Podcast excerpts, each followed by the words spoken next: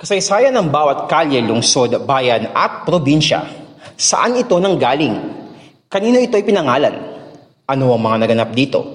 Tunghayan ang mga literal na kwentong bayan dito lang sa GPS Podcast.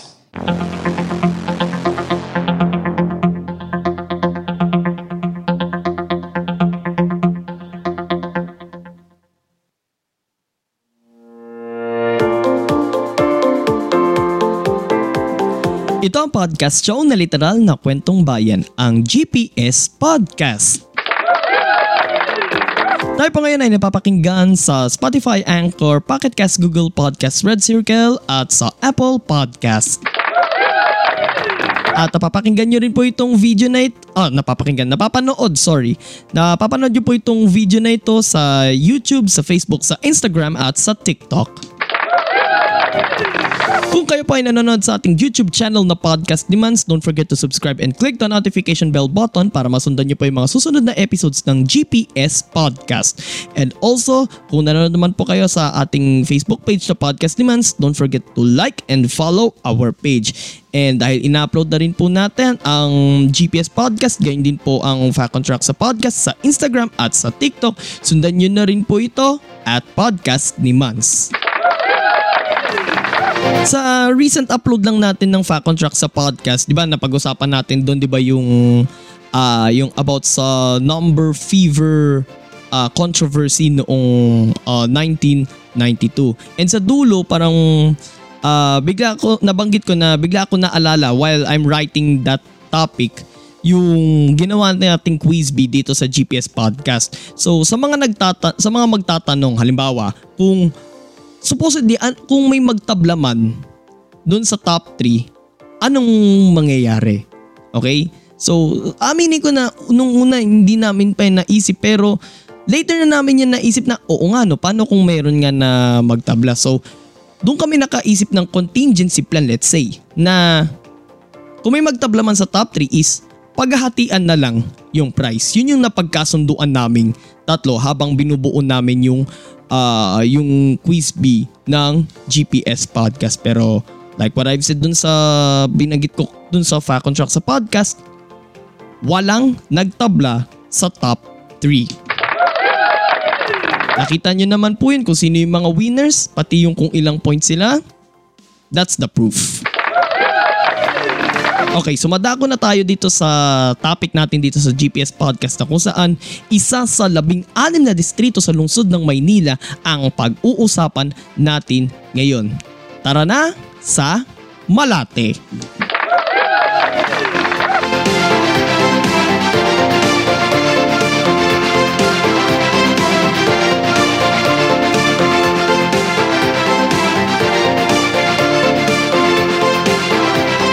Ito ang GPS Podcast.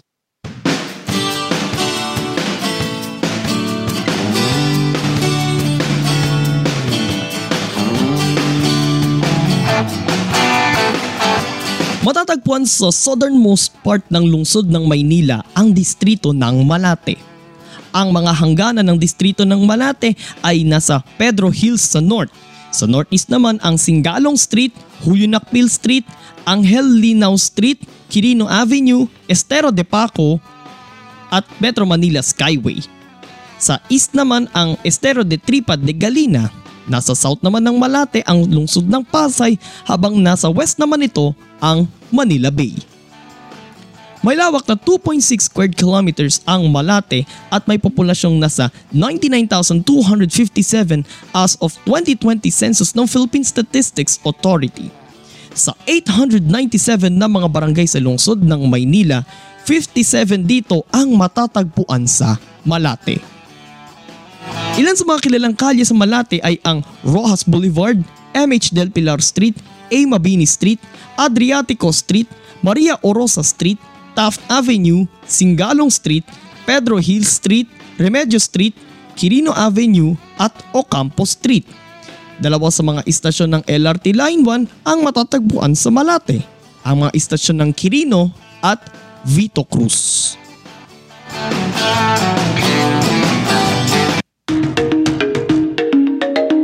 Ang pinakamala, ang pinakamalapit na kwento ng pinagmulan ng pangalan ng distrito ay mula sa Tagalog word na maalat kung saan ayon daw sa kwento ay may dalawang sundalong Kastila ang nagtatanong sa isang babae kung ano ang pangalan ng lugar na yon. Subalit sumabat ang kapatid nitong lalaki nang may malasahan itong maalat sabay sigaw ng Maalat ate!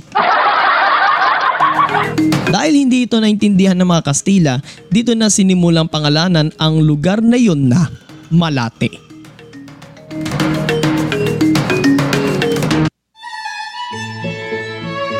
Sinasabing sa Malate humimpil ang mga sumunod na pinuno ng Maynila nang mapa sa kamay ng mga Kastila noong 1571 ang kanilang kuta at ito na yun ang Intramuros. Taong 1588 nang itayo ang simbahan ng Malate at idinedicate ito sa Our Lady of the Remedies ng estatwa nito ay dinala dito sa Pilipinas mula sa bansang Espanya noong 1624. Noong 1890s naman, isang mayamang taga Binondo ang nagpatayo ng mga bahay bakasyonan sa bahagi ng Calle Real, now the MH del Pilar Street. Pagdating naman ng mga Amerikano, dito naman nagkaroon ng mga plano sa pagpapaunlad ng Malate. Dito na naging isang residential area ng mga Amerikano ang dating isang bakawan lamang. Maraming itinayong mga high-rise apartments at bungalows na tinirhan hindi lang ng mga Amerikano kundi maging mga Spanish mestizos pati yung mga nasa alta na mga Pilipino.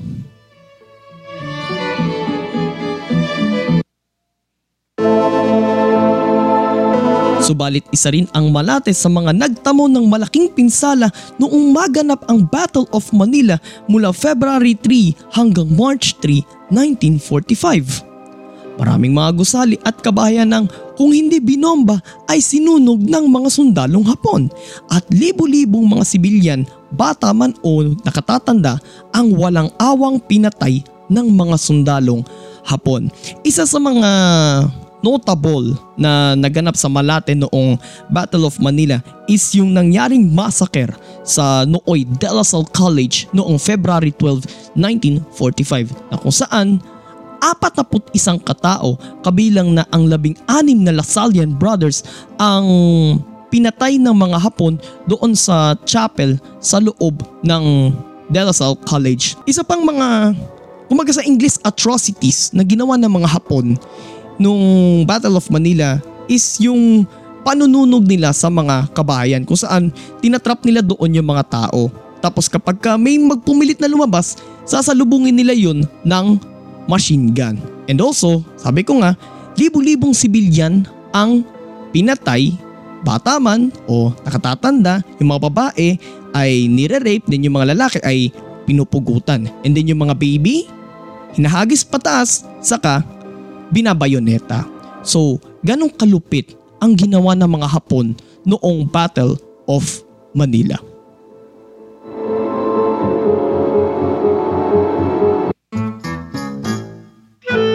Matapos ang digmaan, maraming mga kilalang artists sa bansa o kung tawagin sa English ay Bohemian Enclave ang nanirahan sa Malate.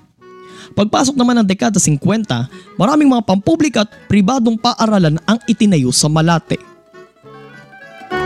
Ang pagbubukas ng Manila Zoo noong 1959 at ang Harrison Plaza Mall noong 1976 at kasasara lang niya noong 2020 ang siyang lalo pang nagpaunlad sa distrito. Idagdag pa rin ang pagtatayo pa ng mga hotel, restaurants at mga cafe. At noong lang nakaraang taon, last year, itinatag sa Malate ang Koreatown sa pagtutulungan ng lokal na pamahalaan ng lungsod ng Maynila at ng Embahada ng South Korea dito sa Pilipinas. Ayon kay Manila Mayor Isko Moreno, ang pagtatatag ng Koreatown sa Malate ay para maipakita ang kultura ng mga Koreano sa kabisera ng bansa, ang Maynila.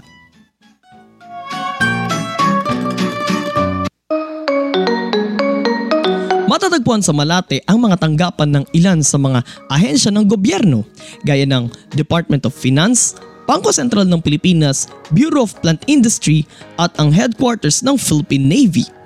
Dito rin matatagpuan ang main office ng Land Bank of the Philippines. Matatagpuan naman sa kanton ng Taft Avenue at Quirino Avenue sa Malate ang Apostolic Nunciature of the Philippines, ang nagsisilbing tanggapan ng Papal Nuncio sa Pilipinas at nagiging tahanan din ng Santo Papa sa tuwing bibisita siya dito sa bansa. Kapag sinabing Papal Nuncio, it is equivalent to ambassador. So parang siya yung nagsisilbing ambassador or ambassador ng Vatican City dito sa Pilipinas. Kadalasan, if I'm not mistaken, pakicomment na lang sa ibaba kung mali itong sasabihin ko, na ang mga PayPal nuncio, ito yung kadalasang namumuno sa mga diplomatic corps. Ito yung, ang mga bumuo dito is yung mga ambassadors ng ibang bansa na nandito sa Pilipinas.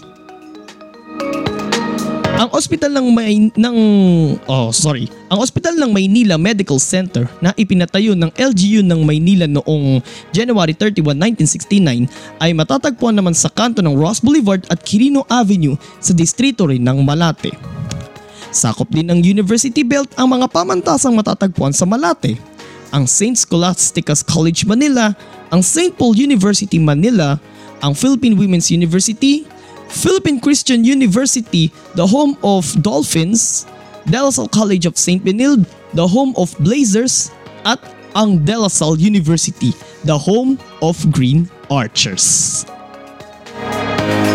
Shoutout sa mga nakikiani mo dyan.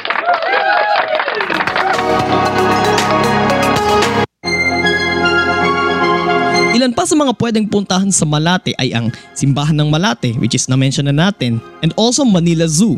Rizal Memorial Sports Complex, San Andres Sports Complex, ito yung parang nagsisilbing uh, home court ng Manila Stars sa MPBL. Ang Remedios Circle, Plaza Raha Sulaiman at ang Manila Baywalk na katapat lang ng Plaza Raha Sulaiman. Subalit ang Malate ay kilala rin bilang isang red light district Marami kasing mga nightclub, KTV bar at mga gay bar ang matatagpuan sa distritong ito. Kapag sinabing red light district, ito ay isang lugar na kung saan talamak ang prostitusyon.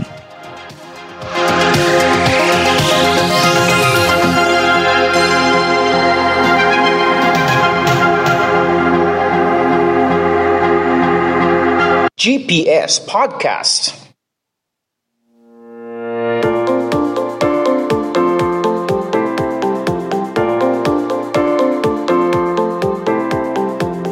Pag naiisip ko talaga yung Maynila, parang lagi ko rin iniisip na ito yung isa sa pinakapaborito kong destinasyon sa buong Pilipinas. Kahit sabihin mo man na napakalapit lang naman ng Maynila eh. Pero still, as lalo na sa akin as a history fan, eh babalik-balikan ko talaga ang Maynila. Lalo na yung southern part nun, including yung Malate. Napaka-historic nung lugar na yun. Maraming kaganapan doon, lalong-lalo na yung nangyaring uh, Battle of Manila noong 1945. Parang tinuturo sa atin ng mga structures kung ano yung mga naganap noong mga noong mga panahon na yun or bago pa mangyari yung uh, yung isang bahagi na yun ng kasaysayan ng ating Pilipinas. Kaya nga paulit-ulit ko ni sinasabi na there's no place like Manila. Okay? Manila. So kung nagustuhan niyo po yung episode natin ngayon mga podcast, like, comment, share, and subscribe sa ating YouTube channel na Podcast ni Mans and don't forget to click the notification bell button. And i-like nyo rin po at i-follow ang ating Facebook, Instagram at TikTok account ng Podcast ni Mans. And sundan nyo rin po ang Fact on Track sa podcast, ang GPS Podcast, ang Endzone with Enzo at ang End1 Podcast sa ating mga audio platforms. At sundan nyo rin po ako sa aking mga personal social media accounts sa Twitter at mans underscore F1995 sa Instagram at mans.95 underscore, sa Laika at mansf1995 1995, and sa Kumu at podcast ni Mans. Ito po si Mans at ito ang podcast show na literal na kwentong bayan, ang GPS Podcast. God bless everyone. God bless the Philippines. Purihin po ang Panginoon.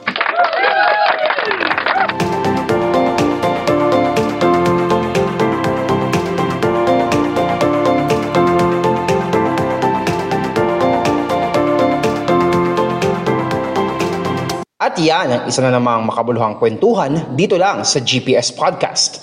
Pakinggan ang GPS Podcast sa Spotify, Anchor, Google Podcast, Apple Podcast, Red Circle, at Pocket Cast. At mag-subscribe sa podcast ni Mans sa Facebook, Instagram, Twitter, YouTube, Kumu, Laika, at TikTok. Walang chismisan, kwentuhan lang.